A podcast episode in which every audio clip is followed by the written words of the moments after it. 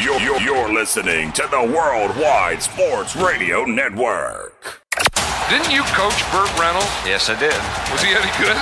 He was a defensive back. I know. Was he any good? I said. 103.9 FM LI News Radio presents The Weekend Crunch with Errol Marks and Speedy Petey. Hello, long island, New York, and around the country. This is the Weekend Crunch. I am your host, Big Daddy himself, Mr. Errol Marks, and my co-host, Mr. Speedy P. Remember, you can listen to the show every Saturday from 7 p.m. to 9 p.m. New York Eastern Time only on 103.9, the LI News Radio Network, brought to you by New York Sports Team Magazine and the World Wide Sports Radio Network. Speedy Petey, what is up, my friend? Get a haircut yesterday, a fresh new haircut. Yes. Thanks to uh, Errol's new barber, Carmelo. Carmelo. Shout out to Home him. rort barbershop, Yeah, baby. it definitely was a Port home run. Jefferson. Definitely a good look for the new year, for sure. Absolutely. Anyways, we got a great show lined up for you guys a little bit later. We will be talking to former Chargers, Cardinals, Panthers, and Ravens cornerback Antoine Cason. He was a first round draft pick in 2008. We're going to get into his career and his thoughts on the playoffs in the NFL right now and some of the great cornerbacks like Sauce Garner. Congratulations, is an all pro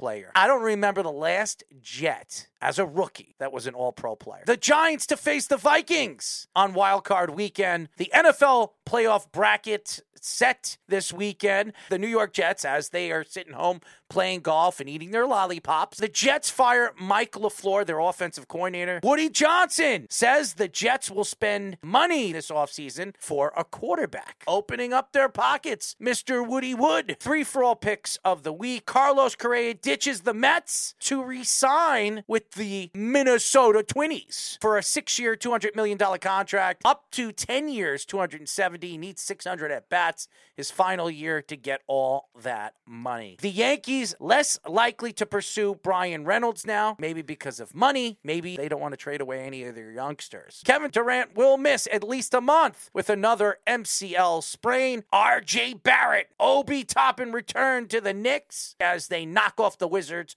Friday night. Could the Islanders be interested in Timo Meier at the trade deadline and Moneyline Mania with Chaz and now as he comes back from that COVID 19 sickness, Wes. And his post Ohio State depression stage. I know he's an Ohio State fan, but they had a good season. You know, to lose on a game winning field when they had a chance to knock off the defending champion Georgia Bulldogs. They should have won that game, by the way. Who, by the way, also go back to back with a 65 to 7 whumping of TCU. I did predict that if there was any crazy comeback win, it would be Ohio State. It just, they couldn't kick that field goal. But, anyways, the New York Giants this weekend have a chance to knock off the Minnesota Vikings. And the game that they played early this season with the Minnesota Vikings was in Minnesota. It was loud. The Giants competed, and the Giants don't have as many weapons as the Minnesota Vikings. I think the Not Vikings, close. one of the more tremendous offensive teams in the NFL with Dalvin Cook and Adam Thielen and Hockenson. And then, of course, Justin Jefferson, I think the high flying number one wide receiver in all of the NFL. Going into this game, we all know Kirk Cousins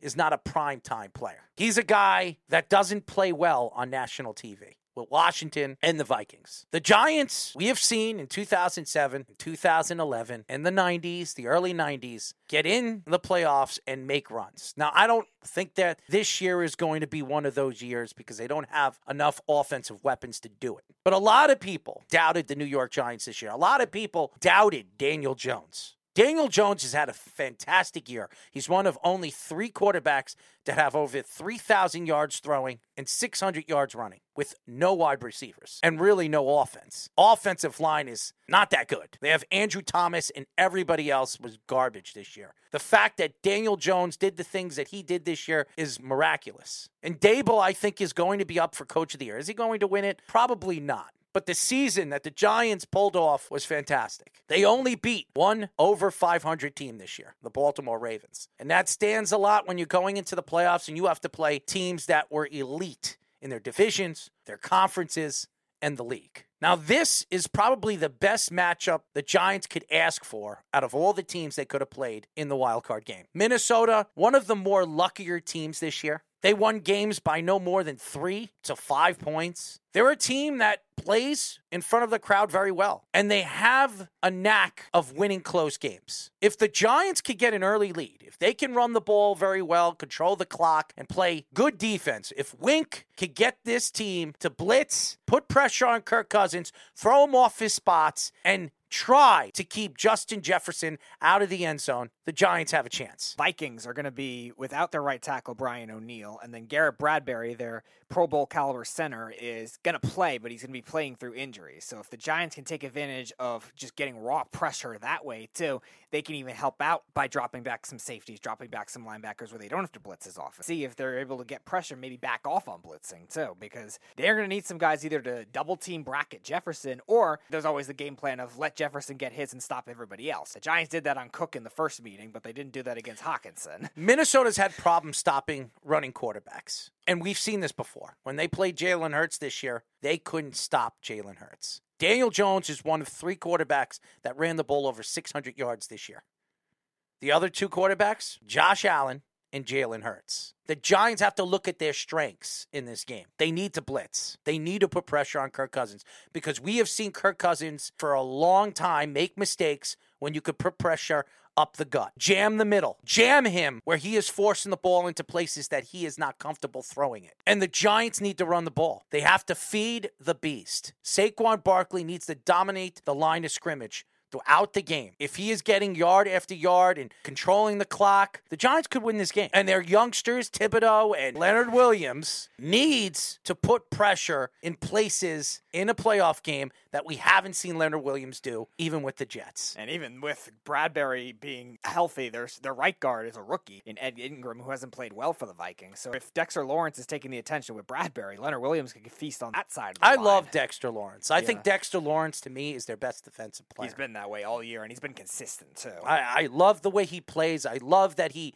he's the leader up front. He's one of the more underrated defensive linemen in all of the NFL. People don't realize that the Giants run their defense through him. He has to have a big game if the Giants have a chance. You have two rookie coaches in this game. You have Daboll and Kevin O'Connell, who is a disciple of Kyle Shanahan, Sean McVay. He comes from that tree. Now, O'Connell, if you remember, he was drafted by the New England Patriots. He was a Bill Belichick draft pick. Wasn't a good quarterback in the NFL. Most of these quarterbacks that become coaches in the NFL, usually the ones that are not superstars, are the ones that become pretty good coaches in the NFL. And Kevin O'Connell is definitely going to be up for coach of the year. He's had a great season. Minnesota found their way offensively. Kirk Cousins had one of his best seasons since Kyle Shanahan, Sean McVay. But this game is going to lie in the trenches. What team wants it more? What coach is going to make the right calls in the important parts of the game? What strength of the special teams on both sides of the ball is going to win this game? Because I think a lot of it is going to depend on punt return, controlling the field. All those things are going to mean a lot in this game in Minnesota. In that case, Richie James, please do not fumble for the love of God. The other matchup that's interesting though is this came out yesterday. Is Evan Neal suffered another knee injury. He's going to be playing through it. Can Daniel Jones be able to effectively run to that side, roll out to that side? I think the, Vikings Giants made an absolute mistake when they drafted Evan Neal. I like what he did in Alabama. Everybody thought he was going to be a pretty good prospect coming into the NFL. He's had knee problems. Everybody said they should have drafted Charles Cross. If they drafted Charles Cross, you see what he is doing right now at Seattle this year. He has been the best offensive lineman in that draft class, and he has been borderline all pro player. He has been that good this year pass blocking. I think it's amongst the league's top seven. Evan Neal, he's had knee problems when he came into the league, played in the SEC. He's a good player. But when you're going into the league, when you're a heavy guy, you put a lot of pressure on your knees in such a short part of your career, and then go into the NFL where the speed is different, the game is different, and the players are better. It's a different ball game. The Giants are going to have problems with Evan Neal moving forward. I don't think his knees are healthy. If I were the Giants, I would move him into guard and draft another offensive lineman. I don't know if his knees are going to hold up on that right tackle position. A lot of Giant fans thought he should play left tackle,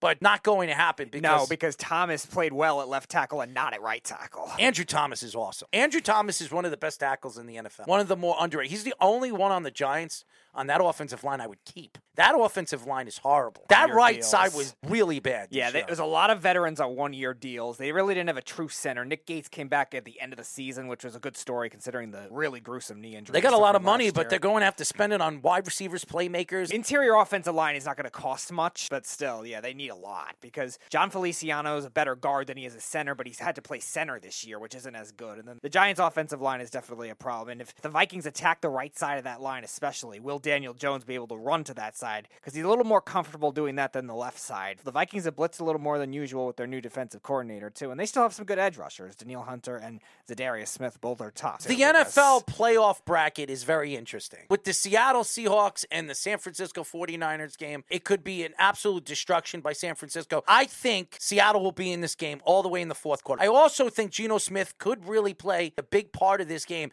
if they have any chance of beating San Francisco. Could this be an upset? Absolutely. And the 49ers, as good as they are on paper and, and probably one of the more talented teams going into the playoffs, I still think they're beatable. I don't believe in Purdy as much as everybody else does. This is a rookie quarterback. Purdy was not supposed to play this year. If Jimmy Garoppolo was still healthy, he'd be in as the quarterback. I know he's played well. I know he's been accurate. I know he fits the scheme of what Kyle Shanahan does. He was never expected to have the season that he's had since he's come into the league. But I would trust Geno Smith more than Purdy in this game. Geno Smith, who's been in the league for a long time, he has the experience. I think it makes a lot of sense why Geno Smith, if he takes over this game and gets Metcalf involved in the game, especially early in the game, and they can run the ball. Walker is a very dominant force. San Francisco's good at stopping the run, but Walker is a basher. He's got a lot of speed on the outside. They're going to have to use him, open up holes for him. And this offensive line, which has been one of the better offensive lines in football, have to stand out in this game if they have any chance against this powerhouse defense. I'm curious if they try to use him maybe as a screen game as a receiver potentially too to counter the Niners' top run defense. Because you're right, they haven't allowed a hundred yard rusher, ironically, since Christian McCaffrey when he was still with the Panthers back in Week Five. 80 yards allowed per game on the ground. Geno Smith running is going to be another X factor too to watch because the Niners have had their trouble against running quarterbacks. Same thing we're going to say with the Jets with the Robert Saleh defense. Chargers in Jacksonville. This is going to be probably one of the fun games to watch. The battle of two young quarterbacks, Justin Herbert, Trevor Lawrence. Trevor Lawrence, who's had a breakout season, maybe because of Doug Pederson. Maybe he actually has a competent coach that can help him understand the game of NFL football. But Justin Herbert, I think, is the standout in this game. This is his first playoff game. This is his opportunity to really stand out in front of all the people in the world. And everybody compared Justin Herbert and Joe Burrow, two quarterbacks that were drafted in the same draft class, will always be compared with one another moving forward. I think Justin Herbert is the better quarterback. Losing Mike Williams because of just terrible coaching in the final game does affect the Chargers, but I think the Chargers have the better talent. I think they have the more aggressive talent. They have the better running back. Their all around team is better, even with the injuries that they have. Joey Bosa coming back with obviously the beast man himself, the king of blitz, Khalil Mack, the Chicago Bear. He has a chance to make a statement. The last time he was in the playoffs was with the Chicago Bears. I'd like to see him have a big game. The last time we saw Khalil Mack in the playoffs, they lost in the first round. When the Chicago Bears could have made a run that year, I think this game is going to rest on one man and one man only. It is going to rest on Justin Herbert and Trevor Lawrence, and whoever plays better, whoever stands out the best, will win this game. The Chargers' offensive line is the one question mark I have, though, because the Jags' front seven has been very good, especially in this winning streak. Devin Lloyd, Chad Muma have been two very good rookie linebackers, and Travon Walker, we all bashed him them for drafting number one overall, and probably still do, but he's come along right late in the season. If Jacksonville could stop the run and get consistent pressure on Herbert, who doesn't have that same level of mobility, it's going to be tough. Buffalo and Miami right now with the Damar Hamlin situation. A lot of people say Hamlin won't be there. I think it would be really, really smart to get Hamlin over there to go up into the owner's box and, and let the fans see him that he's walking on his two feet. That would be great for the Buffalo Bills. I think they're going to play for him. It's a miraculous story. Nine days after he could have died, he walks out of two different hospitals in Cincinnati and in Buffalo and now home. Uh, it's a miraculous story. And two are not playing. They scored nine points against the Jets. What do you think the Bills are going to do in Buffalo? This is not even going to be a game. I think the Buffalo Bills are going to pulverize the Miami Dolphins. Yeah, they're basically going to need some like wildcat masterpiece for the Dolphins to have any shot in this game. They don't stand a chance. I don't think so either. Baltimore and Cincinnati. The only reason why this is not going to be a fun game to watch is because Lamar Jackson's not playing. I give Lamar Jackson a lot of credit. This is a man that's fighting for a contract.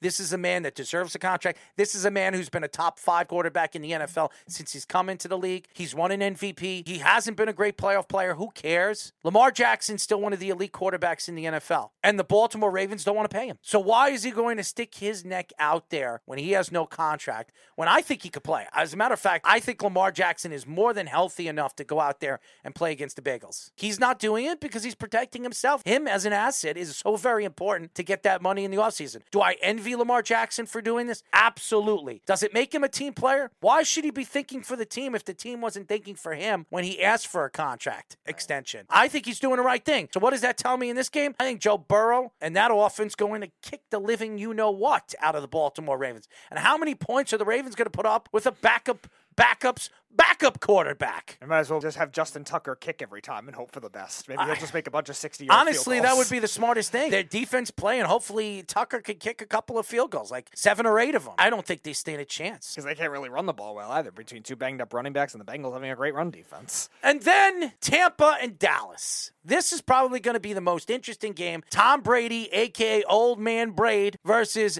Dak making mistake Prescott. This is such a very important game for the Cowboys. More important than the Tampa Bay Buccaneers because if Dallas loses this game, they're going to be looking for a new quarterback in the offseason. No matter what Dak is making and what Dak did this year, they can't win with him. So what do you think they're going to do in the offseason for Derek Carr, Aaron Rodgers, Jimmy Garoppolo, Jared Goff? What would you think about Dallas going after one of those quarterbacks? We already know the Jets are going to go after one of them. This is so very important. And Dallas is the better team. They're the more talented team. They have the better pass rush. They have the better overall team. Even though the numbers don't show in the last couple of weeks that Dallas's pass rush has been any good, they have the most dominant defensive player in this game in Micah Parsons. While their pass rush hasn't been great, neither is the Buccaneers' offensive line, so they should be able to win that matchup too. Now, what's more concerning is their secondary depth outside of Trevon Diggs, who's very hit or miss as it is. Now, the Buccaneers have the receiving depth on paper with Evans, Godwin, Julio, all those guys, but Godwin's been the only one consistent all year, so Tampa's gonna have to take advantage of that. The funny thing about this game is you gotta love the matchup of the two probably worst fourth quarter time management coaches in the league between Mike McCarthy and Todd Bowles. Please don't get me started with Todd Bowles. And I'm sure Cowboys fans don't want to get started on Mike McCarthy based on what happened last year. Yeah, but I, I trust Mike McCarthy more than I trust Todd I mean, Bowles. yeah, you have to slightly. I mean, still, Mike McCarthy's won a Super Bowl. Todd Bowles, he won a Super Bowl as a player. Yeah, he won that with a great coach in Joe Gibbs, which Todd Bowles you're nowhere close to. Was an assistant coordinator when they won the Super Bowl, defensive coordinator. He never won a Super Bowl as a head coach. And honestly, I don't think he can run this team. I think it's Tom Brady and Byron Leftwich if they have any chance of winning this game. I don't think they stand a chance in this game. I think this could be an absolute blowout by the Cowboys. I think the Cowboys need to come in. They need to shut up the fans early in the game, take the pressure off of Dak Prescott, and make the defense dominate what they've been doing all season long, except the last three or four games of the season. The Jets fire Mike LaFleur. I've been saying this for the last year and a half. Mike LaFleur has been the absolute ruination of this offense. With all the weapons the Jets had all season long, they have a breakout wide receiver in Garrett Wilson, who probably is going to win Offensive Rookie of the Year. No thanks to him. Breece Hall, who probably would have won Offensive Rookie of the Year if he actually played the full season. No thanks to him. This offensive line losing Alijah Vera Tucker, who was an all pro player this year before he got hurt. No thanks to him. Do you see this understanding of where this offense was going this year? They have playmakers. And even with the playmakers the Jets had, this was one of the worst offenses in the NFL. All Jets fans want to point their fingers just at the quarterback play, but they had barely any running game the last month of the season. There were games where they rushed for less than 60 yards. All they did was run the ball. And they didn't do it efficiently. No, they they were horrible. First down, run. Second down, run. Sometimes third down, run. It made no sense. And once in a blue moon, he would throw the ball. How could you develop a young quarterback like Zach Wilson, who has ADD, needs to under things a little bit more easily, when you have an offensive corner that's young and stupid? I just don't think he's an offensive coordinator in the NFL. And anybody that gives him another chance is an idiot. He's not Kyle Shanahan. He's not Sean McVay. He's not anyone. I don't want to hear, well, he was coaching the Jets. He had enough weapons to figure out what their strengths are and what their weaknesses were. And the last six games that they lost, all they needed to do was win two games. And he couldn't find a way to give them half decent offense. And I don't want to hear about Zach Wilson and Mike White. This team was good enough to get into the playoffs. They were one of the more talented overall teams in the AFC. They're going to have offensive offensive rookie of the year, probably. Defensive rookie of the year, Sauce Garner, an all pro player. This team has talent. And the fact that this team couldn't make the playoffs and Miami did with Tompkins and a hurt Tua, it's disgraceful. The Jets should be disgraced for what they did and the numbers they put up. Do you know in the last three games, I think the Jets scored under 20 points? How do you expect to win ball games?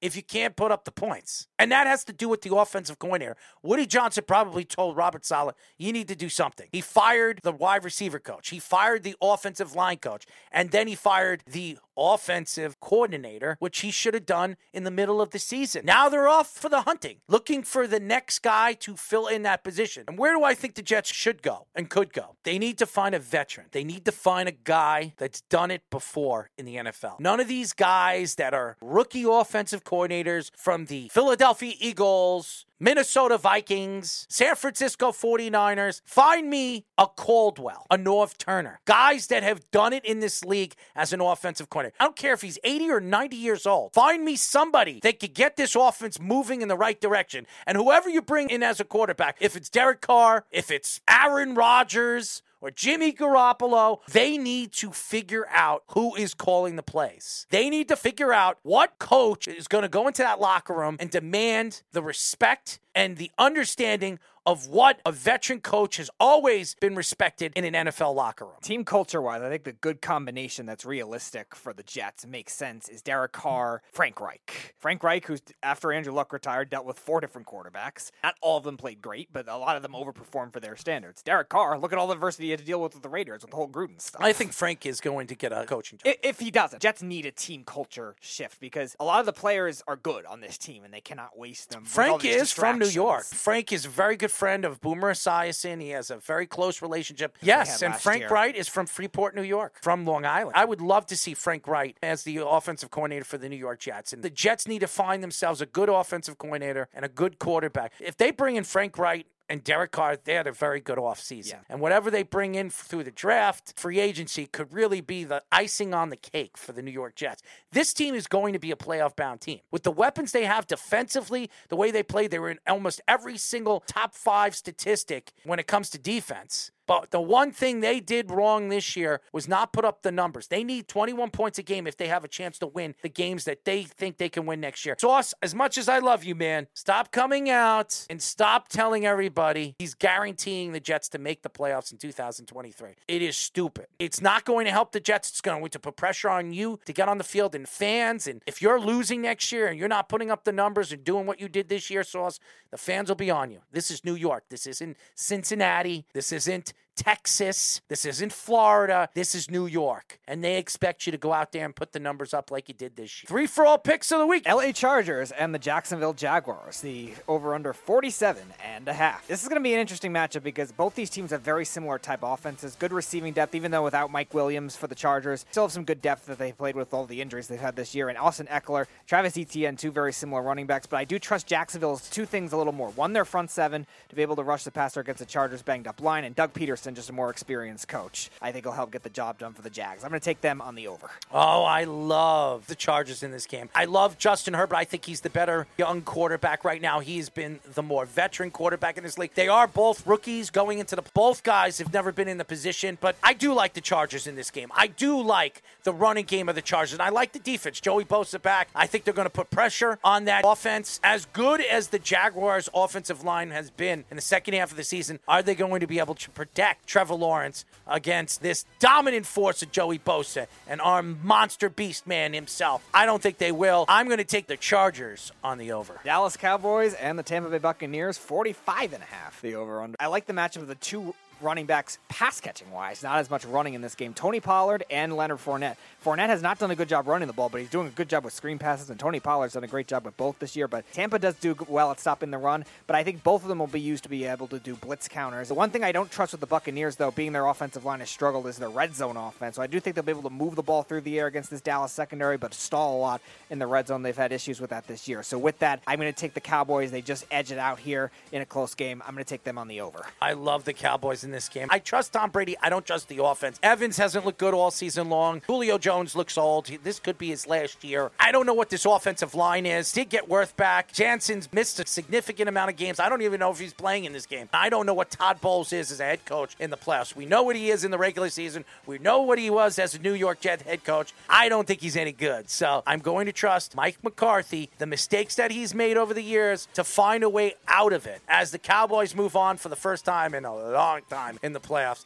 Give me the Cowboys on the under. All right, last one the New York Giants and the Minnesota Vikings. 48, the over under. Is going to be a close game. Both teams, all they do is play close games. Both good fourth quarter teams, but I am going to take the Vikings. I just think the Giants have a little too many secondary concerns. Dory Jackson is coming back, but how healthy is he? The Vikings have a lot of receiving depth between Jefferson, Thielen, and KJ Osborne, another name to watch too, who's played very well the last month of the season. And the Vikings can stop the run, so I don't know if Saquon has the same overall impact on a consistency basis. So give me the Vikings in this game on the under. Oh, I've got the Minnesota Vikings. The Giants don't have any weapons. Daniel Jones is going to be left to dry in this game. Saquon Barkley is going to touch the ball 30 times. The Vikings, as bad as they were all season long, are going to figure out what the Giants do good. And nobody's going to be able to stop Justin Jefferson because that secondary is not very good. Give me the Vikings on the under. When we come back, MLB, Carlos Correa ditches the New York Mets. He goes back to the team that gave him the extension last year. The Twins give him a six year, $200 million contract, and the Yankees now likely to not pursue Bryan Reynolds. We will get into that here on the Weekend Crunch. We are back. This is the Weekend Crunch. I'm your host, Errol Marks, my co host. Speedster. Remember, you can listen to our show every Saturday from 7 p.m. to 9 p.m. New York Eastern Time only on 103.9, the LI News Radio Network. Brought to you by New York Sports Team Magazine and the World Wide Sports Radio Network. I hope everybody enjoyed the Islander game tonight. Boy, oh boy, the Islanders need to find their way out of this. Carlos, aka I am going to ditch the Mets. Correa. I don't know what happened with these agreements and outlandish craziness from Scott Boras, who we all know is just the biggest pain in the you know what in baseball. Everybody and their mother thought Carlos Correa was going to be a Met. Now, even the Mets are throwing Carlos Correa under the bus. When you look at what Met fans were so excited to see, a clutch player, a career 350 hitter in the playoffs, come to the Mets, move to third base, put on some weight, and give them a little bit more power in that position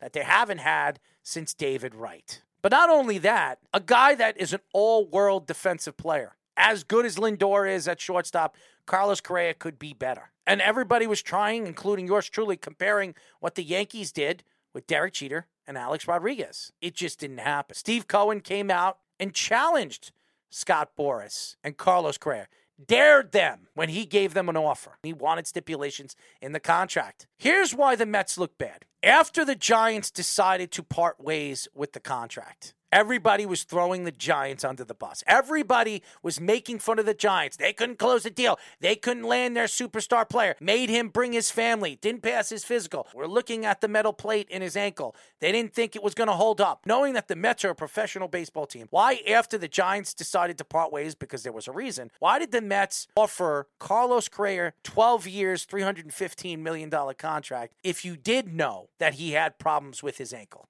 Yeah, and pretty impulsively, too. It was like the same day the report came out with the Giants. If I was Carlos Correa, I wouldn't be happy about it either. You offer me something and then you take it off the table because you're not sure if it's going to hold up. Meanwhile, I've played 130, 140 games this season, and now all of a sudden they quit on a player that they offered 12 years, 315. Now, this is why I think it's Carlos Correa's fault. Carlos Correa could have put his own stipulations into the contract. He could have negotiated with the Mets. He wanted eight years. He only got six. But the Mets were interested and willing to possibly give him eight years. And six of them maybe guarantee it. But he decided to be selfish and want more for the buck. Now, everybody's going to say he made more money. He made $6 million more going to the Twins for a shorter time. When you're offered almost a 12 year, 13 year contract from two different teams, and now only six years, and it could go up to 10 years if he has a certain amount of bats, the chances of him having 600 at bats at the age of 36 with that ankle problem is slim. Why couldn't Scott Boras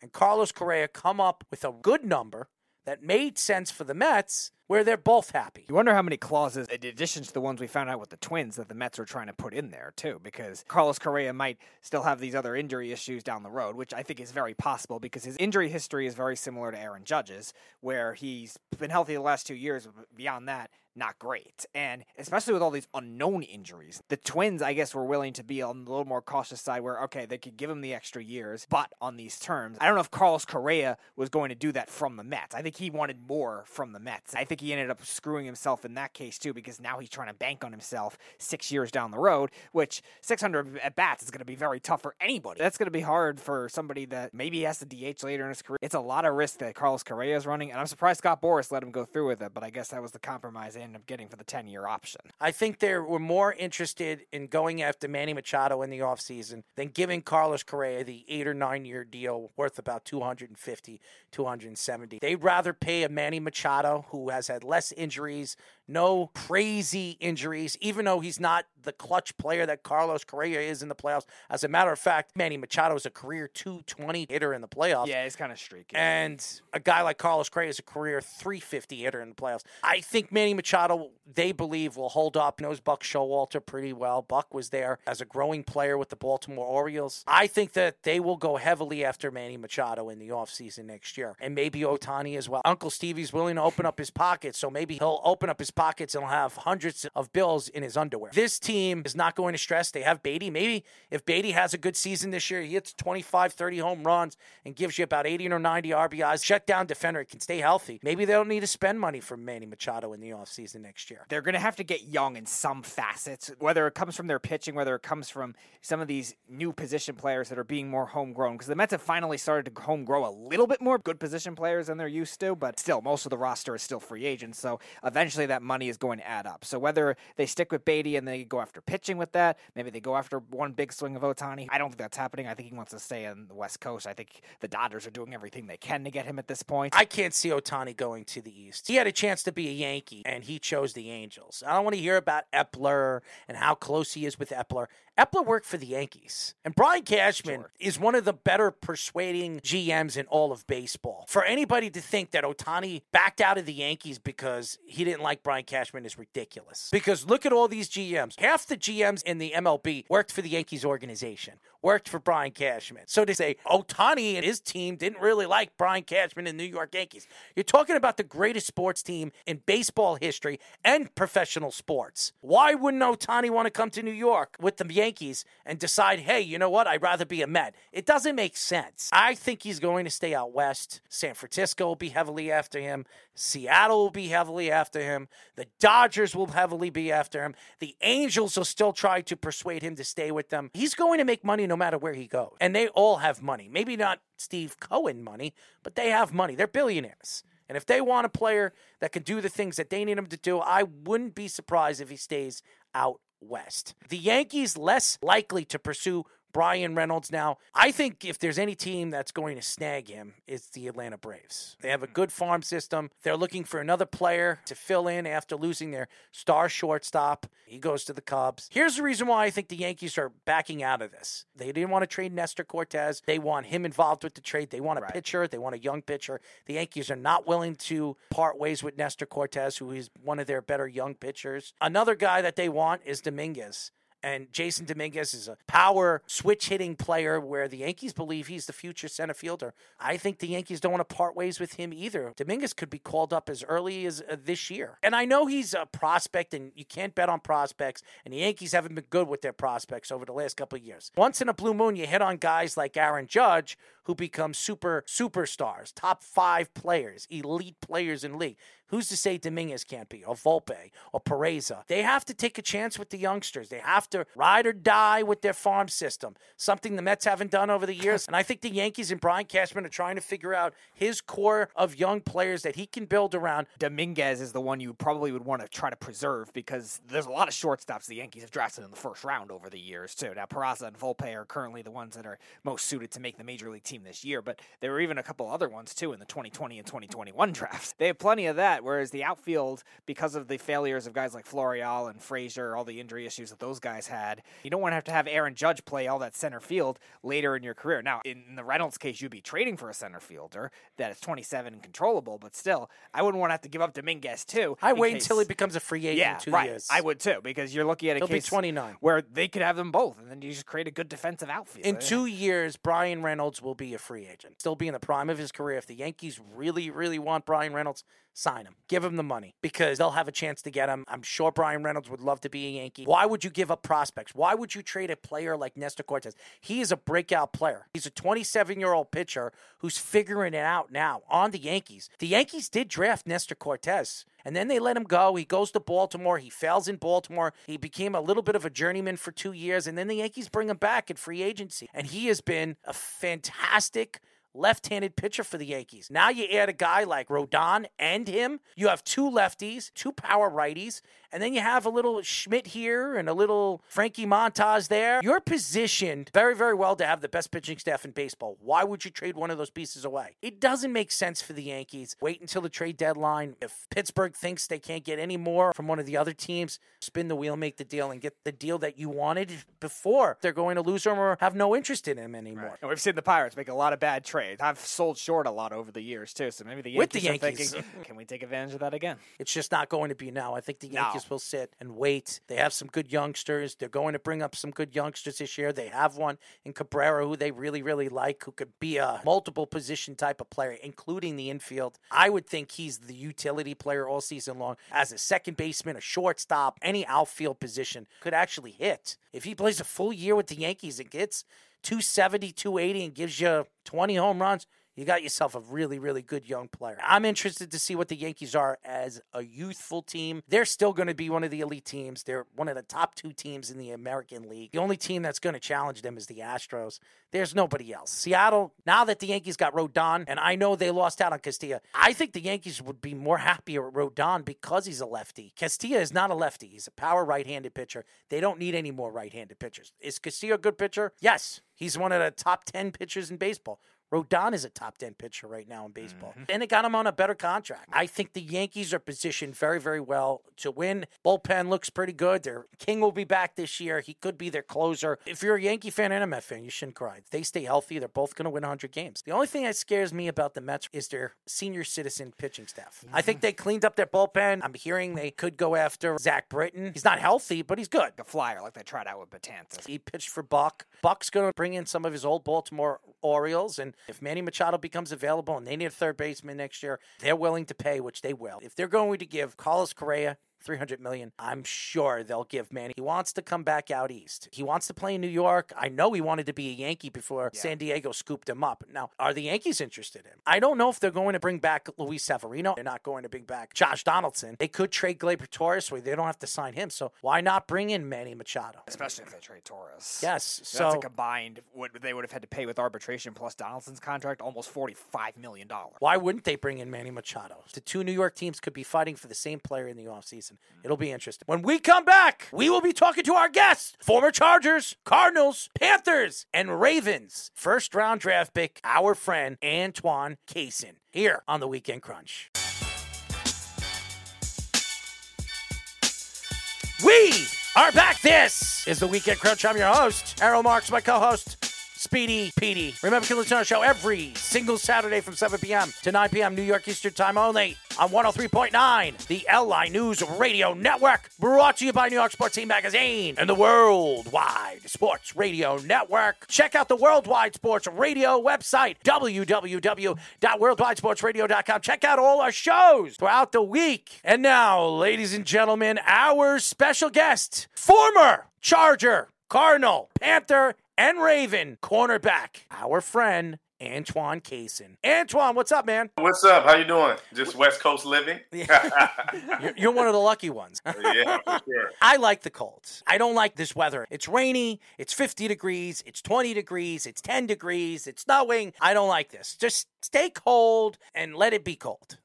New York doesn't ever work that way. But how are you and your family doing with the COVID 19 situation and everything that's gone on over the last couple of years? Yeah, my family fortunately is doing well. We've had our challenges with the last few years, but getting through them and everybody now is doing well, so I can't complain about that. And I'm still here, so I'm blessed to be able to still be here through all of that. Well, You should be blessed, and you are blessed, and you you were blessed to have a pretty long career in the NFL. You being a first round draft pick from the San Diego Chargers. Let's get into your career before we get into what you think is going to happen going into the playoffs this coming week, which is probably the best week of football every single year. So, Antoine, you've had a very interesting career. You played for multiple teams. You played for the Chargers, the Cardinals, the Ravens, the Panthers. What was it like being drafted in 2008 as a first round draft pick? Oh, it was incredible. It was a feeling that it's just hard to recreate. You work so hard for so long, and then it happens in your shop. So it's like so many emotions you go through when that happens. But to hear my name just from thinking about it for so long and family being around and being able to live that out was incredible. So the feeling is unmatched. It's really hard to get back into that because all those emotions from, Um, damn, I worked so hard to do this. Is this really happening? and then accepting it. So you had to play with a couple good defensive backs on that team. Antonio Cromartie, who later was with the Jets,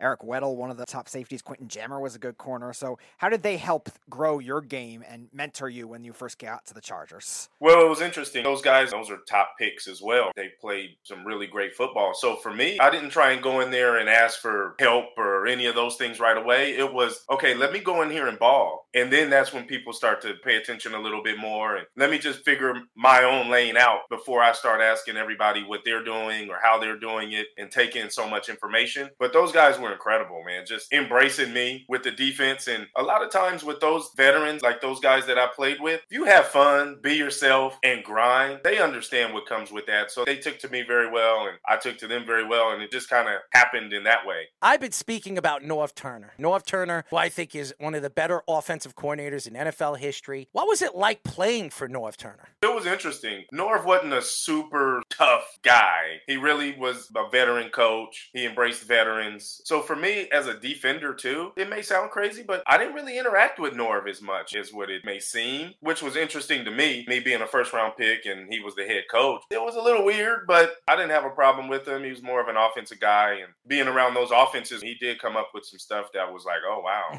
this guy knows what he's doing. So one of the guests of our show a couple of years ago was your former teammate Shawne Merriman. What was he like on and off the field? as Oh, you know, that guy's an interesting dude. On the field, of course, I didn't have the super crazy lights out years, but I played with him and he was just an intense guy. On the field, he was all of lights out, all of what you saw. Practice, he brought that same intensity. I used to tease him all the time because practice, he came oiled up. He came oiled up, shirt up, got his abs out, muscles out. It was lights out though. That was his thing and he did it very well. We are talking to former Chargers, Cardinals, Ravens, and Panthers cornerback Antoine Cason. Antoine, the cornerback position now in the league, these guys are elite. You're talking about guys like Sauce Gardner, six foot three, can run a four four, can jump like a deer, and do all these things. And we look at guys that played at your time, Darrelle Revis and Peterson. Is there a particular cornerback right now that's in the league that you can compare your skills to? You know, it's tough just with what I'm doing. I haven't really paid too much attention. I usually try and like get film and watch it. It's very hard to say. I'm trying to pay attention to Sauce Gardner, but I don't get many New York Jet games Right. on the West Coast. But just to see his length and seeing him in Cincinnati, you know, in college, and then to keep that going, it's hard for offenses to beat DBs who have length and who understand how to use that length to their advantage and just being close. So if a longer, taller, fast corner could just be close, that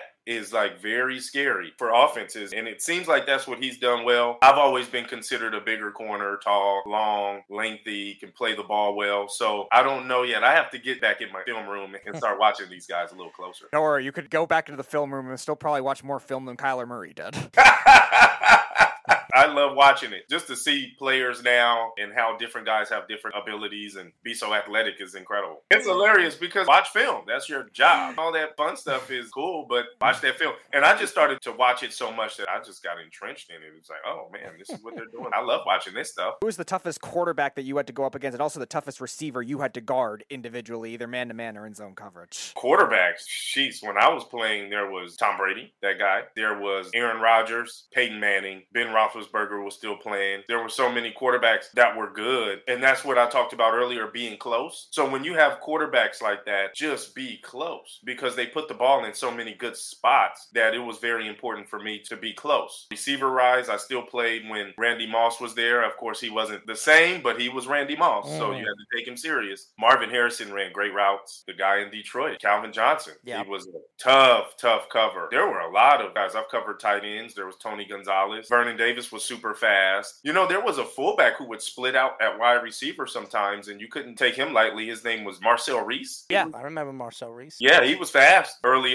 on. There were tough covers. The smaller, quick guys, they just ran some scat routes and things like that. But there were a lot of good receivers. We are talking to former Chargers, Cardinals, Ravens, and Panthers cornerback Antoine Cason. There's something that you have in common with Deion Sanders and Charles Woodson. It's crazy to say this, but you won the same award they did in college, the Jim Thorpe Award. What was it like winning Defensive Back of the Year? That was huge because throughout the whole recruiting process, it's totally different now. But then the coaches only got one visit a week. That visit, my uncle would be there, my mom, my dad, my grandparents, and all of that stuff. And my uncle's question always would be to the coaches, what are you going to do to help my nephew win the Jim Thorpe Award? Because that is one of his goals. Mm. And it was always interesting because the coaches probably weren't ready for that. But when the Stoops came in, they started rattling off names. He had Terrence Newman, they had Roy Williams, he had Derrick Strait, and then Mark Stoops had Ed Reed, Sean Taylor, Mike Rumph, Phillip Buchanon, and all these names. And it was like, well,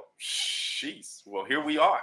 Sounds like this is the company I need to be in. Mm. Being able to go to Arizona, work my tail off, coming out being a three star recruit and not highly recruited at all. Three offers in the Pac 10 at the time is a good amount of offers, but it wasn't what people think. Having to go in there and work, I started off as a freshman, of course, fourth string, fifth string, corner. That was going into my true freshman year. Coach Stoops always said, I don't care. I don't give a damn if you're a freshman, sophomore, junior, senior. If you can contribute and play, I'm going to find a place for you to play. I said, Dad, that's where I'm going. And they have Thorpe, all these DBs, fourth string DB going into camp in the summer, fifth string DB, true freshman year starting. And then just taking that all the way out and saying this dream is real. And so when I won it, it just took me back to all of those times where people didn't think I could be what I could be. And the biggest thing was is seven of those schools in the Pac-10, not the three that I was recruited to or offered, those coaches told me to my face, we don't think you're good enough to play corner in the Pac-10. That's what I heard. That's what I was told. That's not he say, she say. That's what they told me. And so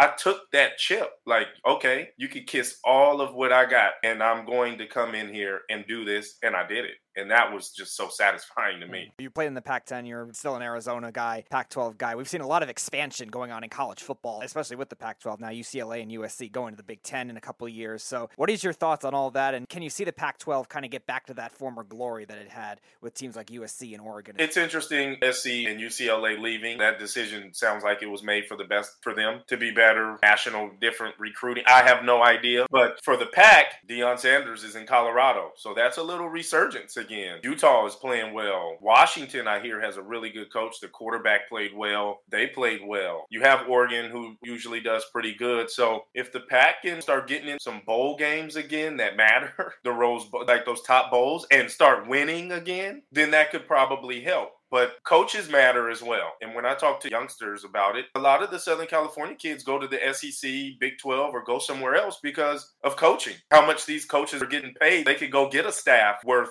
recruiting these kids out of Southern California. So I don't know what it is, what the Pac 12 is doing, how these schools are getting the coaches, but a lot of them are, well, who is this guy coaching my son? I don't know who you are. I'd rather go to some proven school or a coach that I know that's going to get my son to where we want to go. And that's the league. So you see that with Deion Sanders. He could go into any living room and speak about ball, and you have to listen because he was good. And he's proven that he could go recruit and have success with what he's saying. So a lot of that stuff is going to, I think, start to have to take effect on some other schools. You got to bring in some guys that know what they're talking about a little bit or who maybe the youth respected their game. So all of those things, I think, just looking on the surface, the pack will have to kind of get back to. We are talking to former Chargers, Cardinals, Ravens, and Panthers cornerback Antoine Cason. You look at the playoffs and the way it's set up right now, and I'm sure you've been watching it. There's a lot of interesting games this week. Is there a game that sticks out to you the most? And what What has the league looked like over the last couple of weeks that has translated going into the playoffs? In your eyes? They've added a game. It gets really interesting, right? And it's like, oh, close to breaking records. I'm like, guys, they've added a game. That helps. And they've added an extra team to the playoffs, Mhm. which has made things more competitive because more teams could be in the hunt and have a chance. I'm interested to see this San Francisco 49ers and Seattle Seahawks. This is going to be an interesting one. How are those two teams going to play each other again? This will be the third time. Division team, you have Pete Carroll, who's been there forever. He keeps things light and good. And then they have a quarterback that you don't really believe in. Not many people have believed in that quarterback. So it's interesting to see him in the playoffs. I really want to see how they play. And then on the other hand, you have the 49ers who no one was giving that quarterback too much credit either, but that's the beauty of the league is Yeah. you have an opportunity to step up and ball and now you have it in the playoffs. What are you going to do? So that's kind of the game there and then of course Tampa and Dallas. Come on. I know a lot of people don't think the Cowboys have a chance. It's I, Tom I'm Brady. interested to see because there's so much talk around the Cowboys. Who are they? What are they going to do? Is Dak going to show up? Is he not? And then Tampa Bay has not played well all No. year. And that Tampa Bay staff was the coaching staff that I had when I played for the Cardinals. So that's another reason why I'm really interested in that. And I'm a big fan of Todd Bowles. They've had a lot of things going on. So it's going to be interesting to see two teams that have had a lot of stuff going on all year to play in the playoffs, really? Mhm. And one of the teams almost were under 500. You know, they were trying to bring in an eighth team from each conference to make the playoffs this year with the Oh, Damar. Hamlin thing. They're trying to bring in more revenue, as we know what Roger Goodell likes to do, but it didn't make any sense. Seven teams is enough. Really, it should have been six. Some of these teams we've seen over the years, Seattle made it under 500. They made it to the playoffs. Yeah, they were I seven mean, and nine. And that's tough. Under 500 team making it to the playoffs is kind of tough. You know, Tell me I- about it. I'm a Jet fan. I feel bad for teams like your Cardinals team. You guys were ten and six and just missed out on a tiebreaker. I'm a Giants fan. They had it twice in three years. They were ten and six and just missed on a tiebreaker. Just Yeah, right. And then when I was a rookie, my first year, we made it to the playoffs at eight and eight. We won the division, the AFC West at eight and eight. All week we got talked about. It was really bad, right? So Mm-hmm. we had a home game against the Indianapolis Colts. Peyton Manning, Indianapolis Colts. I remember that whole game, yeah. thing. They were a wild card that year because the Tennessee Titans were 13 and 3. So they didn't win the division. They were a wild card. And everyone said that the Chargers shouldn't have a home game and gave us a hard time. And we went in there and won the game.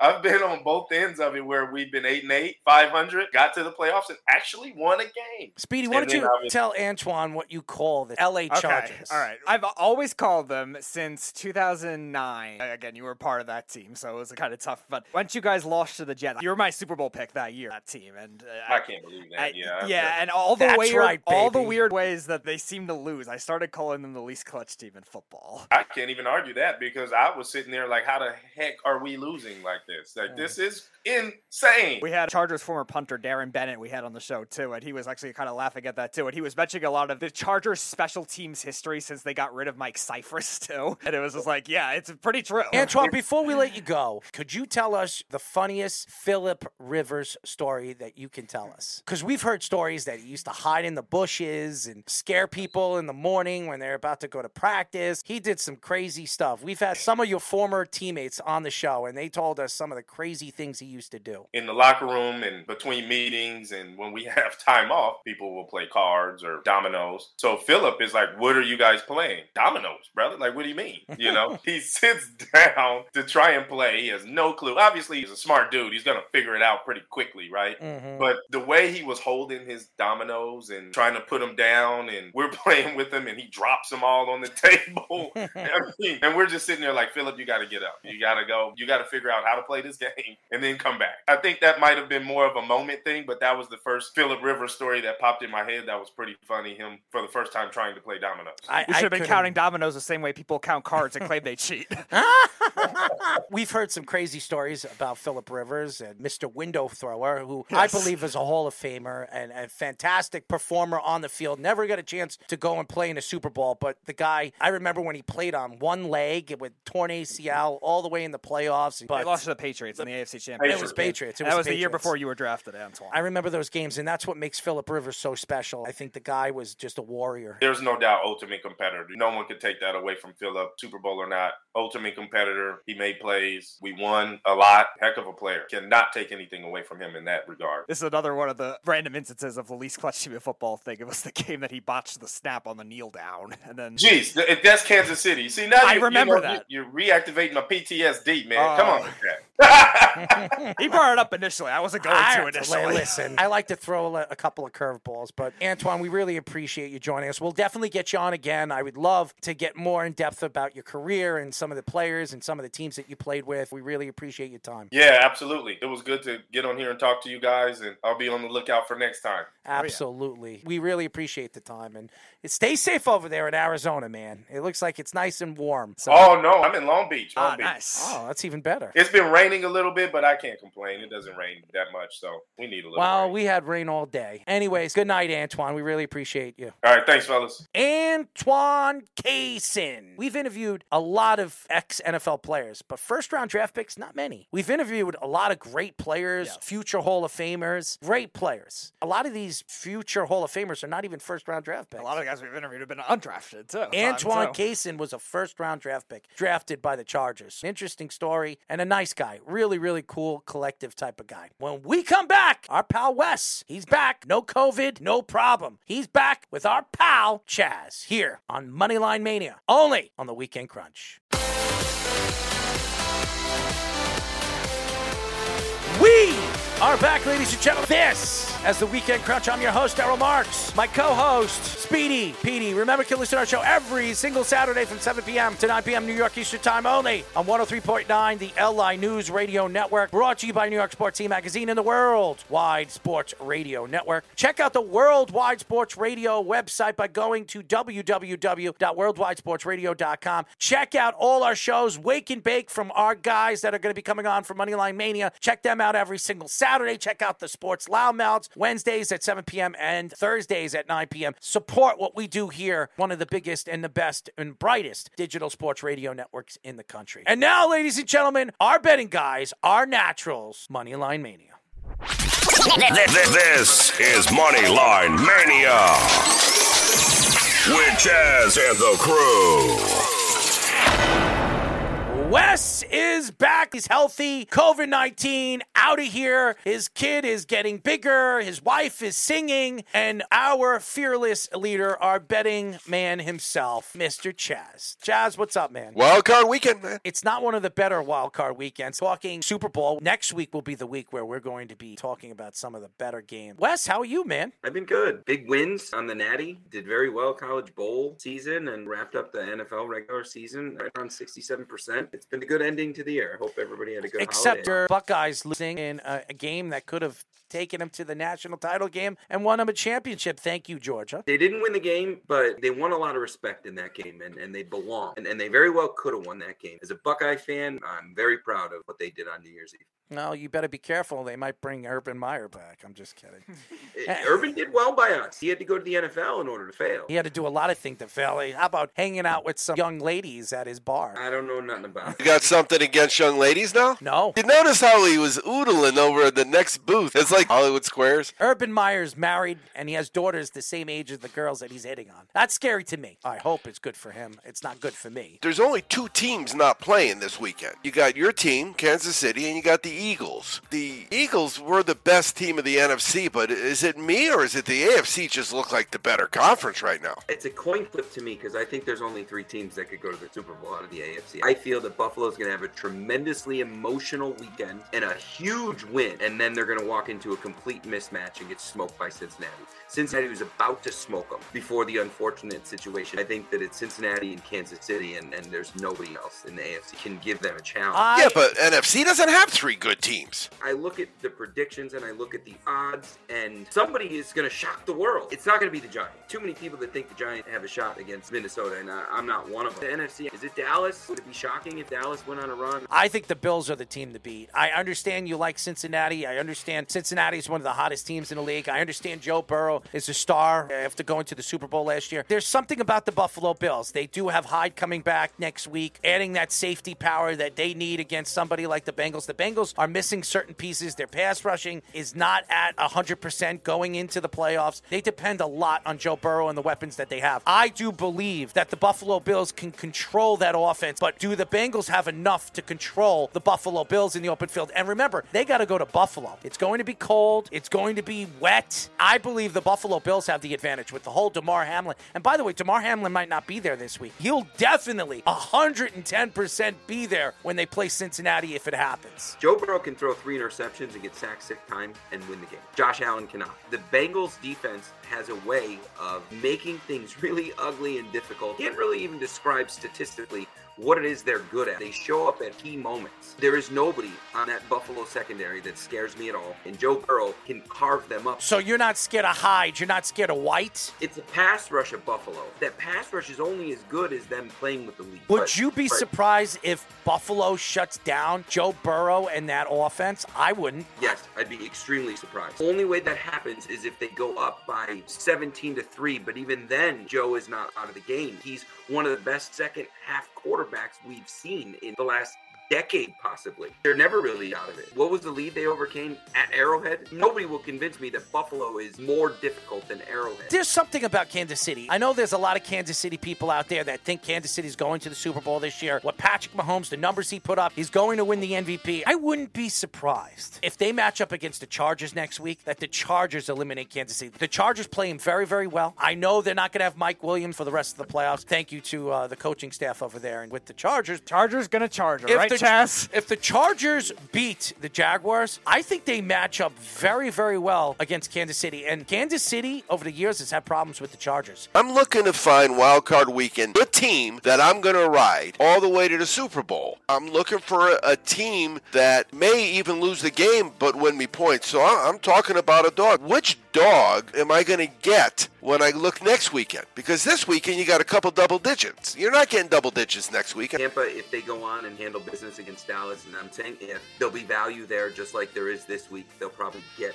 points. It's hard to say if Dallas is going to be a dog or not. Dallas is going to end up going to Philadelphia, division opponent. I can't see the odds makers giving that spread more than three and a half on either side. When it gets to that opportunity to bet on which conference is winning the Super Bowl this year, I'm betting the AFC if I'm betting that play. I'm, I'm right there with you, just on Yeah. quarterback alone. I Start with- disagree. If San Francisco gets into the Super Bowl, I think San Francisco could absolutely win. It's them. Dallas, here's the problem with Dallas. You got to win too many games for Dallas. They're so inconsistent. I watched Dak. These weren't tip drills. The ball was in the belly button of the defensive player. It was pretty easy for him to intercept it. It was in his belly, for heaven's sake. So, yeah, I would agree. But when we start with the Sunday game, waiting around for the game to start, next thing you know, you're getting honeydew lists thrown at you. When the game doesn't start for four hours, you can carpet clean. No, I don't want to carpet clean. It's wild card weekend, for heaven's sake. Ch- Chaz, this is a good excuse for you to wake and bake. You wake and bake to watch Skylar Thompson. You No, have to get let high to do explain it. something. We own our own carpet cleaner machine. If I have the jug of the cleaner in my hand and I'm pouring it into the machine, I've already waked and baked. There's not a shot in hell of a carpet cleaning that's not stoned. And I'm not disrespecting carpet cleaners out there because it's a hard work. When you're done carpet cleaning, you're sweating. By the time the that. coffee's made and it's 9, 9.15 and uh, you're getting your bets in, nobody's bothering me on Sunday. We got four games. Wes, we should try to come up with a 10 to 1, 12 to 1 four-teamer. The Miami Buffalo game, Buffalo's winning the game. The only question is by how much. When I look at these games and I look at big lines, things have to happen. Like a 13 point lead or a 20 point lead, things kind of have to fall into place for that to happen. It needs to be a total breakdown on one side or there's interceptions. At least that's the way the NFL functions. What we saw in the national championship game is not what happens in the NFL. So I have trouble laying 13 and a half points, even though Buffalo's probably going to cover, but that's not my action. The pick I posted is that I believe the Miami team total is going to be over 15 and a half. I'm not saying Miami's going to score a ton of points. I think that they got a shot at a five yard pass to Tyreek Hill that he takes to the house because he's got that kind of speed and, and he's familiar with the Buffalo secondary. When Buffalo is ahead 41 to 10 in the fourth quarter, Miami might score something. There's always a chance for a return or even a pick six. Josh Allen can be reckless. I like Miami to score more than 15 and a half points. This is an NFL game. And I think that Miami is well coached. It has better value and a lower risk than trying to lay 13 and a half points and hoping that everybody does what they're supposed to do. 13 and a half is a lot of points to chase, not with my money. It's a crazy amount of points. I'm actually going a different way. In the first quarter, in their last nine games, Buffalo overs are eight and one, but they're against the spread. They're one and six because whereas every other team in the world, when they're favored, is given a half a point, Buffalo's given three. What's the line going to be on the first quarter in this game? If the line is 14, it's going to be three and a half, four. That's why they don't cover, but they go over eight and one. I was afraid of playing the over here because I was afraid that I wouldn't get any points from Miami. But now that I know that I am, because Wes told me I am, I'm much more comfortable with the over here. They played twice. Miami won 21 19 and Buffalo won 32 29. Tua was playing in these games. If you look at Miami, since he's not playing, they're not scoring. If they're down big, then they're going to have to play a different type of offense. If you're assuming Buffalo's going to whack them pretty good, and you're up by 19, 19 in the NFL, the game is over unless you're the Colts. But in a playoff game with a good team, if they're up by 19, the game is over. But not if you're given 13 and a half, it ain't over. You could get beat without even them needing to make that extra point. With Buffalo's defense, I can't bet Miami's team total over. I'll take it as part of my over, but I do have a three team parlay that I'm doing for the first quarters that involves this game. It is over in the Buffalo Miami game for the first quarter, Cincinnati for the first quarter, and Minnesota for the first quarter. I don't normally do first quarter parlays, and the reason is because the book I usually use doesn't offer them. I called my guy down in Costa Rica today. I'm going to put some money in, so make sure we get all the bonuses set. And Wes is a big believer in taking that free money. I will have my money this weekend in two different places because the place I like that really does a better job of running a sports book doesn't offer that play, and I'm going to bet a three-team first quarter parlay. My wife thinks betting first quarter parlays is crazy. I like it. Anything to be unique and different from your wife, why not? Yeah, exactly. We're pretty good handicappers, Wes and I. We just gave out two plays in the same game, and neither of them had anything to do with who won the game. That's why Moneyline Mania really is such a special, special little segment here on Saturday night. Do we always give you winners? No. Has Wes given you like the last three championships? I think so. He gave you CFL, he gave you Georgia, and he gave you somebody before that. Golden Here. State. Steph Curry and his shit. Yeah, Golden State. No, please. The next one I'm looking at, I'm looking at the Giants in Minnesota, and it's getting very difficult because sports betting is legal in so many places, and so now it's very difficult to differentiate line movement driven by public money versus smart money because there's so much $10 public money betters out there. 53% of the bets were on the Giants taking three points, and the line has not moved. I think Minnesota's defense is what's going to show up here. How are the Giants going to score? Daniel Jones, it doesn't even matter your opinion of him. Keep him, dump him. He's good. Danny Dimes, he's not. Who's he going to throw the ball to?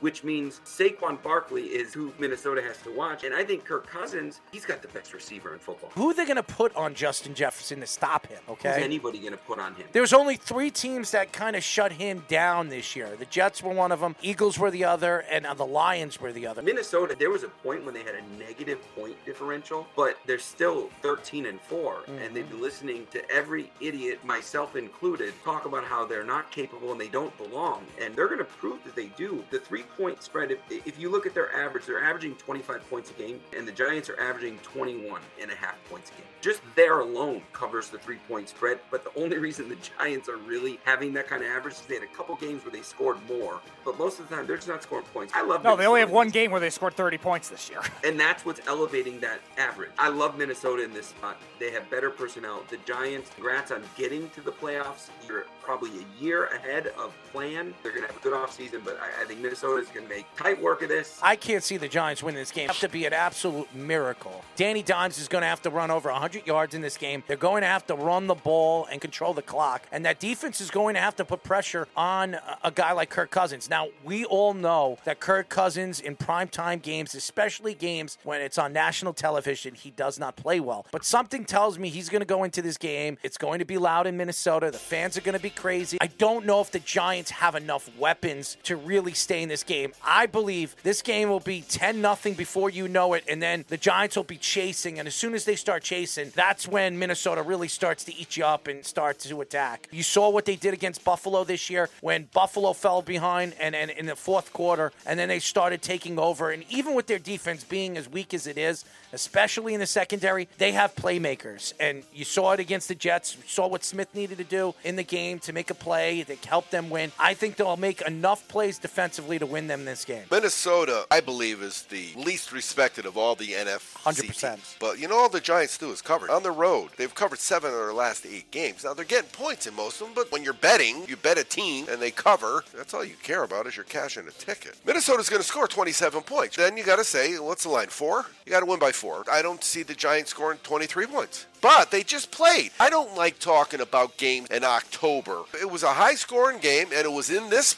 stadium. That game, I could see it being a little like that. On the road, they're over is four and one. So I already told you I like Minnesota in the first quarter because they haven't scored a point in the first quarter since November 24th. 0 and 6 against the spread. Six straight weeks they haven't scored in the first quarter. You get behind in the playoffs to a decent team, and, and you could bash Kirk Cousin all you want, but the bottom line is this isn't the first team he's taken to the playoffs, right? Washington. His struggles are prime time. I realize it's a standalone game, but if it was at seven o'clock at night, It will be daylight. All right, so let's get of to our third game, the late game tomorrow. And we see that almost every year, a division team that slides around and they end up playing each other the next week in the wild card. They just whacked them. I mean, it wasn't as close as the score. I just don't see Baltimore score. They can't score without this kid. I don't see how they beat this team. I can't wait until the offseason when Lamar Jackson tells them sayonara what they're going to do in the offseason with their quarterback position. He's an MVP, so I'm not bashing MVP. But the bottom line, his legs are more dangerous than his arm. That'll win you Tim Tebow championships, but it will not win NFL championship. The legs have to be the secondary thing. Look at Mahomes. Oh. Mahomes beats you with his legs only when he can't find anything to throw to. And until a running quarterback stop getting hurt in the NFL, and I'm old enough to see a lot of them, and they all end up getting hurt. I would disagree because Russell Wilson, at the time that he won a Super Bowl, he was more of a running quarterback. Also, Colin Kaepernick, 49ers, they were one play away from winning a Super Bowl. Back. Yeah, and won an MVP. I'm not saying you can't have a great season or two. I'm talking about guys that last 15 years and have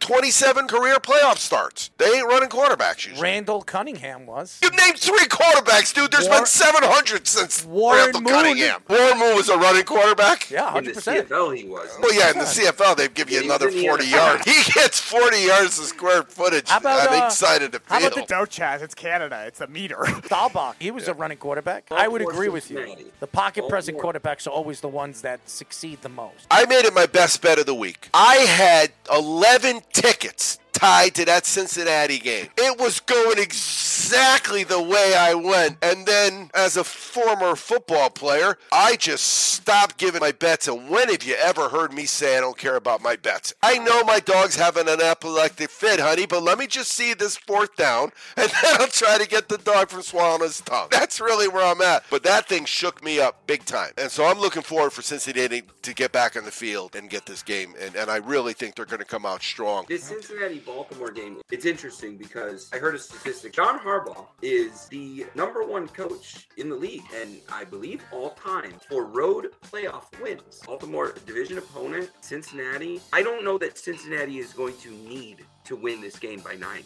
I don't see how Baltimore is going to score points. I'll throw some easy sports data. In the playoffs, Baltimore, five straight unders. They've scored 20 or less in all of them. Since 2013, Cincinnati's been in nine playoff games. The last four straight, they've won and gone under. They've covered and gone under. They covered the Super Bowl. Between these two teams, they've got their last 14 straight playoff games going under. We have been winning on unders with Cleveland and Cincinnati and Pittsburgh, Baltimore all year long. I'm going to continue to ride that train. It's the lowest under of the weekend. I always like taking the lowest under. I always tell people don't be afraid to bet the lowest under or the highest over because they can't do anything more with that number. At some point, they have to stop or the line gets all skewed for them. Remember, when Wes talks about the sharp money, the public money, the bottom line is the book knows where their risk is. They're not stupid, they're big businesses. They know exactly where they need to move the number. And then sometimes they got to just bite their fingernails the whole game. Your favorite thing to do, Chaz? I agree on the under. I believe that Cincinnati's going to win this. They might cover the spread, but only if they need to. I don't know that they're going to need to win by nine. I think that they'll probably just have this game within reach. But I am going to be playing Cincinnati over 12 and a half for the first half. If they don't cover that, if they don't score 13 points or more in the first half, they will not win the game. Their last eight first halves, they have scored 10 plus. They're 4 and 1 against the spread in their last five overall and 5 and 0 against the spread at home. Did you know Cincinnati has not allowed a touchdown in their last 10 first quarters. I may have mentioned they're part of that first quarter parlay. This is a ball sport team, right, that doesn't score. They don't score, and now they got a third string quarterback. And so that means there's three and outs, there's extra opportunity for Joe Burrow.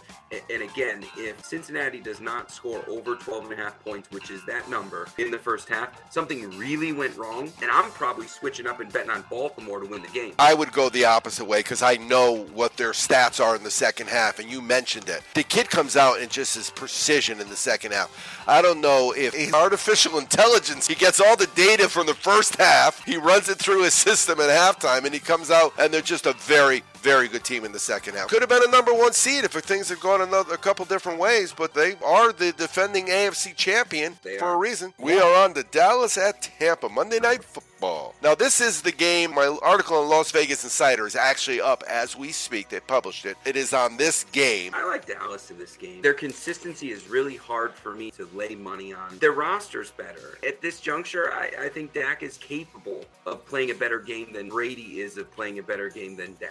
Just with the weapons he has around him. But everything has to fall into place for Dallas to win the game. Dallas has a better defense. They can get after Brady and make this a, a difficult game for him. Tampa's not putting up a lot of points. Dallas is. And they're putting them up against anybody. Tampa's averaging 18 points a game. They're going to have to hang at least 23 if they're going to beat Dallas. A bad performance out of Dallas is going to be 25, 27 points. Well, not what we saw last week. So what do you do? We deal with this Westwood horse racing. There are times you have to say, for whatever reason, put a line through it, right? Just cross out that race, make believe it didn't ever happen. How do you handle an away game at Washington where they just looked like they should not even be a, six-win team? You and I have known each other for a decade, and for a decade, you heard me say you never bet an NFC East matchup, not on any side, under any circumstances, and that's why. It was an NFC East matchup, it's a division matchup, and, and those teams, they show up, and their whole life depends on ruining the other guy. And it's easy to throw it out the window, but that was their lowest scoring performance of the season. I don't think that Tampa's going to be able to score enough points to stay with Dallas. McCarthy's Well, when you look at- getting credit for. When you look at the Buccaneers, all you see is L's against the spread numbers. Against the spread game, 2 and 13. In the second half of spread, which is second half, right, is when you win championships. It's when you win games in the second half. 3 and 11 against the spread. They've scored 3 or less, 10 of 11 in the first quarter. The one that jumps out at me, though, is the playoffs. The last time Dallas covered a playoff game was 2015. They're 0 and 5 against the spread. We know Brady's playoff record's pretty decent.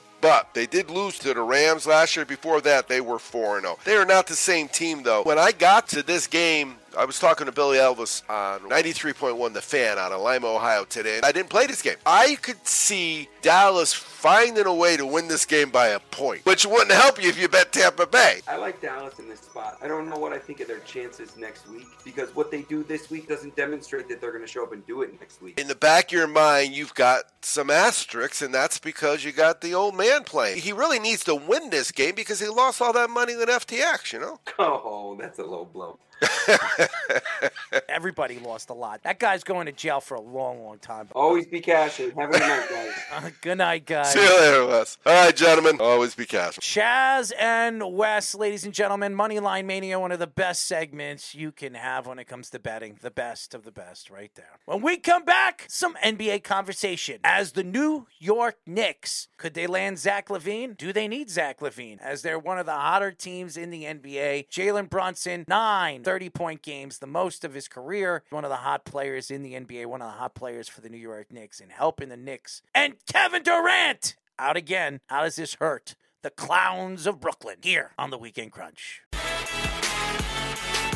We are back, ladies and gentlemen. As you know, this is the Weekend Crunch. I'm your host, Errol Marks, my co-host, PD. PD, remember to listen to our show every single Saturday from 7 p.m. to 9 p.m. New York Eastern Time only on 103.9, the LI News Radio Network, brought to you by New York Sports Team Magazine and the World Wide Sports Radio Network. Check out the Worldwide Sports Radio website by going to www.worldwidesportsradio.com. Check out all our stories, our great shows. They're live throughout the week. And our show, The Sports Loudmouths, which airs every Wednesday at 7 p.m. and Thursdays at 9 p.m. Crazy weather, man. 50 degrees on Friday. It's been 55, 40, it bounces back. We haven't had a cold week. I think we had two really cold days so far. It was 20 The one degrees. random day it snowed, and that was it, pretty much. It wasn't even snow. It Yeah, was light snow. I know. light snow. We haven't had any snow yet, and it's January. It's crazy. I was waiting to walk into the snow out of his flip flops. Flip flops, my shorts where I scoop up some snow. I enjoy it, man. I know everybody thinks I'm crazy when I go out with shorts in the snowstorms, but I like the cold. It's interesting with the four seasons. I can never live in Florida, Texas either. I know it snows in certain parts of Texas. It does, yeah. Even in California, it snows a little bit in certain areas, but I like the four seasons. I don't like the heat, the humidity. I always hate the summers here. I just don't like it. The bugs, the gnats, the mosquitoes. Ugh, I hate it, especially against the water over here. I don't even swim in the water anymore because of the sharks. I, I don't like sharks. I used to like to surf. I don't even do that anymore. I was going to do the polar dive. I was there. I, I go there every single year to support everything that they do. Right, Shout out to the organization that does that. I just don't like going into the water. I still don't trust the water, even as cold as the water, that there aren't sharks lurking around the waters of the Great South Bay. I'll enjoy the pool. I'll surf in my pool. Anyways, Kevin Durant will miss at least a month with another MCL sprain. Kevin Durant has had an MVP year. He's been one of the better players in the NBA. He's been fun to watch. They've been exciting. Yes, the clown show themselves. Kyrie Irving is wearing his like red nose. And Kevin Durant right now is painted knees and hanging out with the sheep and the elephants. So I don't know what the Nets are going to do for a month without Kevin Durant in that lineup. Ben Simmons is going to have to pick up the slack. And he's not an offensive player. That means Kyrie is going to have to score close to 40 points. He's going to have to hog the ball. They don't get enough points off the bench. They're a good defensive team when Kevin Durant is in the lineup. Claxton, defensive player. They're not getting enough offense. They could fall out of the top two, top three seeds in the NBA in the Eastern Conference, being that they lost Kevin Durant for a significant amount of time. Now, the trade deadline is right around the corner. Maybe they make another trade and bring in a better veteran to help out while Kevin Durant is not healthy. Usually, when you hear a month, up to a month, it's usually a month and a half, two months for Kevin Durant. Yep.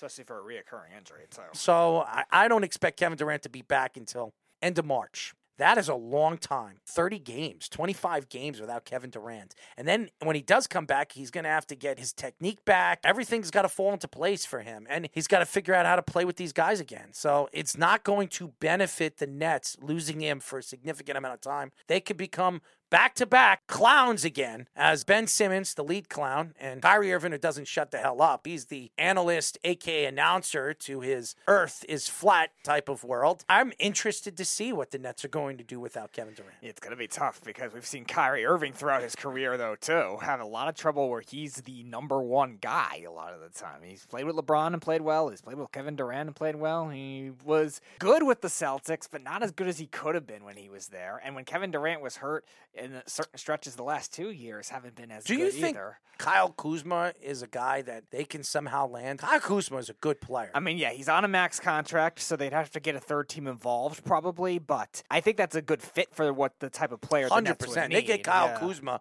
They're the best team in the Eastern Conference. Yeah, I, I like the fit for the for the Nets the way they play. Plus, Again, he's a great bench player. You could be using so many different roles. So if the Nets could pull off a trade where they can be able to maneuver the money, yeah, I- it's something that you definitely could pursue. The depth has to be a little more consistent without Kevin Durant. Can they do that with Kyrie Irving? Can they do that in a more starting role? Because somebody, whether it's Seth Curry, whether it's Joe Harris, they're going to have to take on more minutes. Ben Simmons will play his usual role. I don't think they're going to try to change him any more than they have to. But if it doesn't work, yeah, he's going to have to start trying to get inside and score more because barely averaging double digit points a game right now. Well, because Kevin Durant is hogging the ball, he's going to shoot a lot of shots. He's putting up 22, 23 shots a game. Kyrie Irving's putting up about 19, 20 shots a game. Both guys are going to demand the ball and going to force the ball up. They're the offensive type of players. And moving forward, that's what they expect. But you add Kyle Kuzma right now with Kyrie Irving and Ben Simmons, you're getting yourself a good player. I think could be an elite player in this league. On the Wizards, they're a crappy team. Everybody's going to say, well, they're playing good basketball. They're not a good team. Their best player right now is injured. Kyle Kuzma giving them the numbers that they are, he is trade bait. They're just showing him off because they want to get as much back for Kyle Kuzma as they can. And they got Kyle Kuzma for nothing. Maybe you get a first round draft pick for him and, and a player. That's a good move for the Wizards. And you're talking about teams that could be playoff contending teams. The Lakers are interested in him. They should have never gotten rid of him. The Nets would definitely be a team. The Knicks could be a team that could be interested in a Kyle Kuzma. He would fit great with the Knicks, especially inside. You get you trade Julius Randle, you bring in Kyle Kuzma in a trade. Maybe you trade quickly and somebody else, and you bring Kuzma in, and then maybe you get Zach LaVine. Then you have Kuzma, LaVine, Jalen Brunson, and RJ Barrett. That's a pretty good four. And then you have Mitchell Robinson as your starting center. That could happen. I don't think the Knicks are going to do that, but it makes sense. There's a lot of interesting things when you look at the picture of some of these players and some of these teams are going to be looking for at the trade deadline, including the Knicks, who right now are playing great basketball. They are the sixth seed in the Eastern Conference. They're moving up they have a chance slowly but surely before the All Star break to be a fourth seed. This is the best Knicks team we've seen in a very long time since the Carmelo Anthony insanity, Stoudemire. This is the best team. The last time I could tell you that this Knicks team with this type of talent, I don't remember the last time the Knicks had a point guard this good. Oh yeah, not, not my lifetime. Jalen Brunson has been fantastic not only been fun to watch, he's had nine 30 point games so far this season. They've played a little bit over 30 some odd games. Nine of them has had over 30 points. Before he came to the Knicks, he had one 30 point game in the regular season and one 30 point game in the playoffs with the Mavericks. Mm. All these experts that we had on our show tell me that Jalen Brunson is going to be a bust for the Knicks. They overpaid for him. What are they saying now? Not only did the Knicks underpay for a point guard, a star point guard in the league, who's only making $25 million a year for the next four years, the Knicks have control of him for three more years. Jalen Brunson is still a young player. He's 26. In next three, four years, he'll be 29, 30. If the Knicks want to bring him back, they can, or they can move away from him and trade him. But right now, in the position that the Knicks are, they got themselves a very good player. And a player that is efficient. Even the volume scores the Knicks have had over the years, they've lacked efficiency, which has hurt the team efficiency in their offense. And Jalen Brunson, while he could also score 30 points, facilitates the ball very well, doesn't take bad shots, i.a., Julius Randle. And you're looking at a case where everyone else is being more efficient because of that. The Knicks at one point this year were one of the few teams that were top 10 in both offensive and defensive efficiency. Now, that number has dropped off a little defensively because of the injuries they've had, but still, the Knicks are really well rounded right now. They have a lot of good combination of pieces, and it starts at the point Great guard bench, position. too. Great bench. It starts with Jalen Brunson, and it's allowing those other wings to strive in those roles, too. RJ Barrett, he just came back from injury this week. He was a little down in the beginning of the season, but he was hot before his injury, too. And he's striving because he's not having to do as much. Quentin Grimes, same kind of thing. Quickley, same kind of thing. And you're seeing these wings start to develop because they're getting more playing time with Jalen Brunson. Uh, they have a lot of depth, and this is one of the better benches in the NBA. You're talking about the Knicks bench, one of the top 10 benches in all of basketball. And they're getting the points, and they have guys that are not even playing, like Fournier, who's barely playing because the Knicks are trying to move away from that contract. They have players that can play right now. So their bench is a quality bench. They're getting points off the bench. Derrick Rose is playing a little bit of time and he's getting a little bit of minutes. And I think Jalen Brunson's figuring himself out as a player. And it's great because he's doing it in New York. He wanted to come here. He wanted to play on the biggest stage in the world when it comes to basketball. And now he has the Knicks as a six seed in the Eastern Conference and have a chance to maybe be a top four seed in the NBA. The last time the Knicks were a four seed was a couple of years ago, playing good basketball, but then lose in the first round against Trae Young. Yeah, thanks to somebody, Julius Randle, not showing up. Mm, yeah, well, that's another thing. And that had a lot to do with the short season, the COVID season. But this is a full season. The Knicks have a chance to really position themselves and put themselves in a good position. And they have a point guard that's going to be hard to defend. There's not many point guards in this league that can do what Jalen Brunson has done this year. He's been fantastic. He should be an all star. The fact that he is not on that all star lead ballot for a point guard, I know there's a lot of good point guards in the NBA, but It's a popularity contest. there so. should be one player from each team to go to the All Star game. And if that's true, Jalen Brunson should be one of those guys that go to the All Star. He's the best player on the Knicks right now. Mm-hmm. It's not even close. He is sharing the ball, he's shooting the ball with efficiency. He's one of the best free throw shooters in the NBA right now. When we come back, ladies and gentlemen, Speedy, what do we got We got an Islanders rumor, and then we got crunch time. here on the Weekend Crunch? We are back, ladies and gentlemen, as you know. This is the Weekend Crunch. I'm your host, Errol Marks, my co-host, Speedy Petey. Remember, you can listen to our show every single Saturday from 7 p.m. to 9 p.m. New York Eastern Time only on 103.9 the LI News Radio Network, brought to you by New York Sports Team Magazine and the Worldwide Sports Radio Network. Check out the Worldwide Sports Radio website by going to www.worldwidesportsradio.com. Check out every single story that we put out every single week and check out all our shows, our live shows throughout the week, including the Sports Loudmouths, which airs at 7 p.m. on Wednesdays and Thursdays at 9 p.m. Great guests, great fans, great content, funny, comedy, and great stuff. So keep listening to us every single week and check out our new show, Game On, all the shows that we have throughout the network throughout the week. Before we get into crunch time, the New York Islanders this offseason could not add an offensive forward. Every single rumor that Lou Lamoriello had his name dipped into fell apart at the last minute. They could not land a wingman, a center on this team that's going to help them offensively. And now, ladies and gentlemen, their position that they have to make a move at the trade deadline, either with one or two offensive talents. The Islanders sent scouts to the San Jose games the Sharks are right now sellers. Probably going to trade Karlsson, who's one of the best defensemen in the NHL, offensively and defensively. And they have a player in Timo Meier, who is a great young offensive player. He's 26 years old. The Islanders were interested in him last year. He wasn't available. He is available this year. The Islanders are going to try to make a move to get Timo Meier. They need more than Timo Meier to be competitive in the Eastern Conference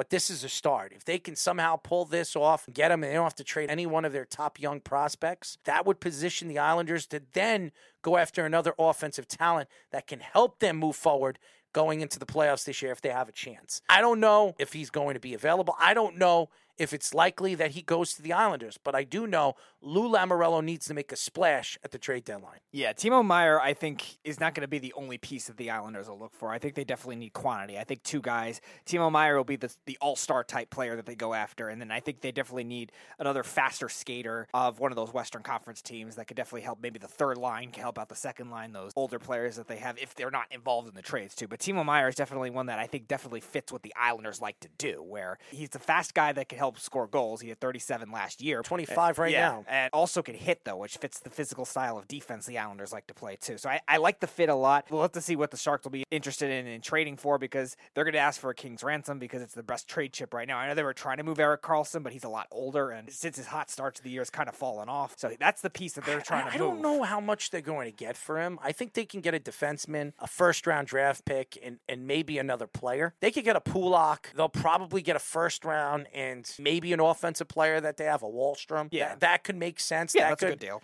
That say. could be a good deal for the Islanders, and that's where the Islanders need to look first. They're going to probably trade off their first round draft pick this year to get him. That's the only way you're going to get a star of that magnitude. And then you're going to have to pay him because a year from now, he's going to want big money. So you're going to have to pay him. So you're going to have to get rid of contracts in the offseason and decide what you're doing with this team because they got to remass this team and find offensive players that can move forward and help this team win. And definitely multiple, too. Timo Meier, even if they do trade him for him, they're going to need a lot more than that in order to make it work. And now, ladies and gentlemen, Speedy Petey. It is time for Crunch Time! It's time for Crunch Time. Read the tackle. Got to see the pitch. All right, we'll start with the NFL playoffs. Buy or sell. Two out of three of the Bengals' top wide receivers will have 100 yards. I think one of them will. What the Ravens have done the last couple of weeks, their defense has played a lot better. Roquan Smith got a lot of money in the offseason. I think he's going to play a big part defensively. They will put pressure on Joe Burrow where he's going to force the ball in certain areas.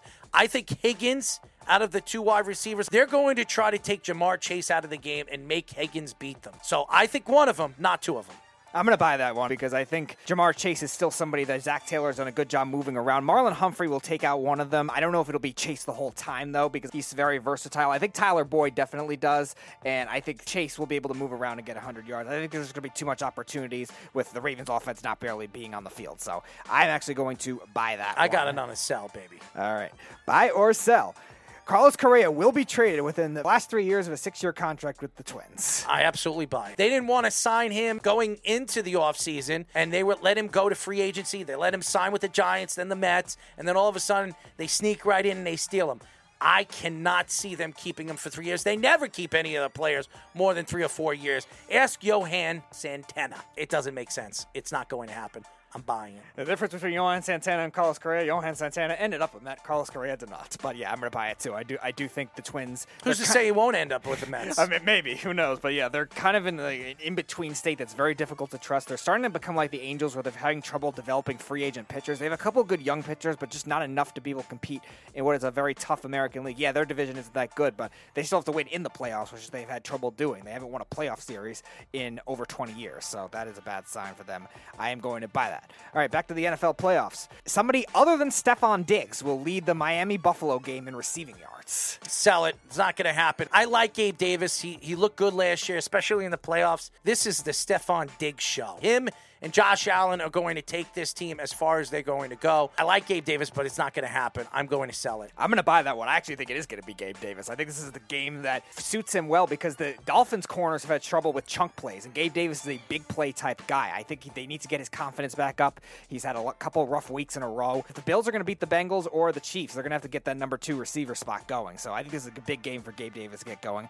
I will buy that one.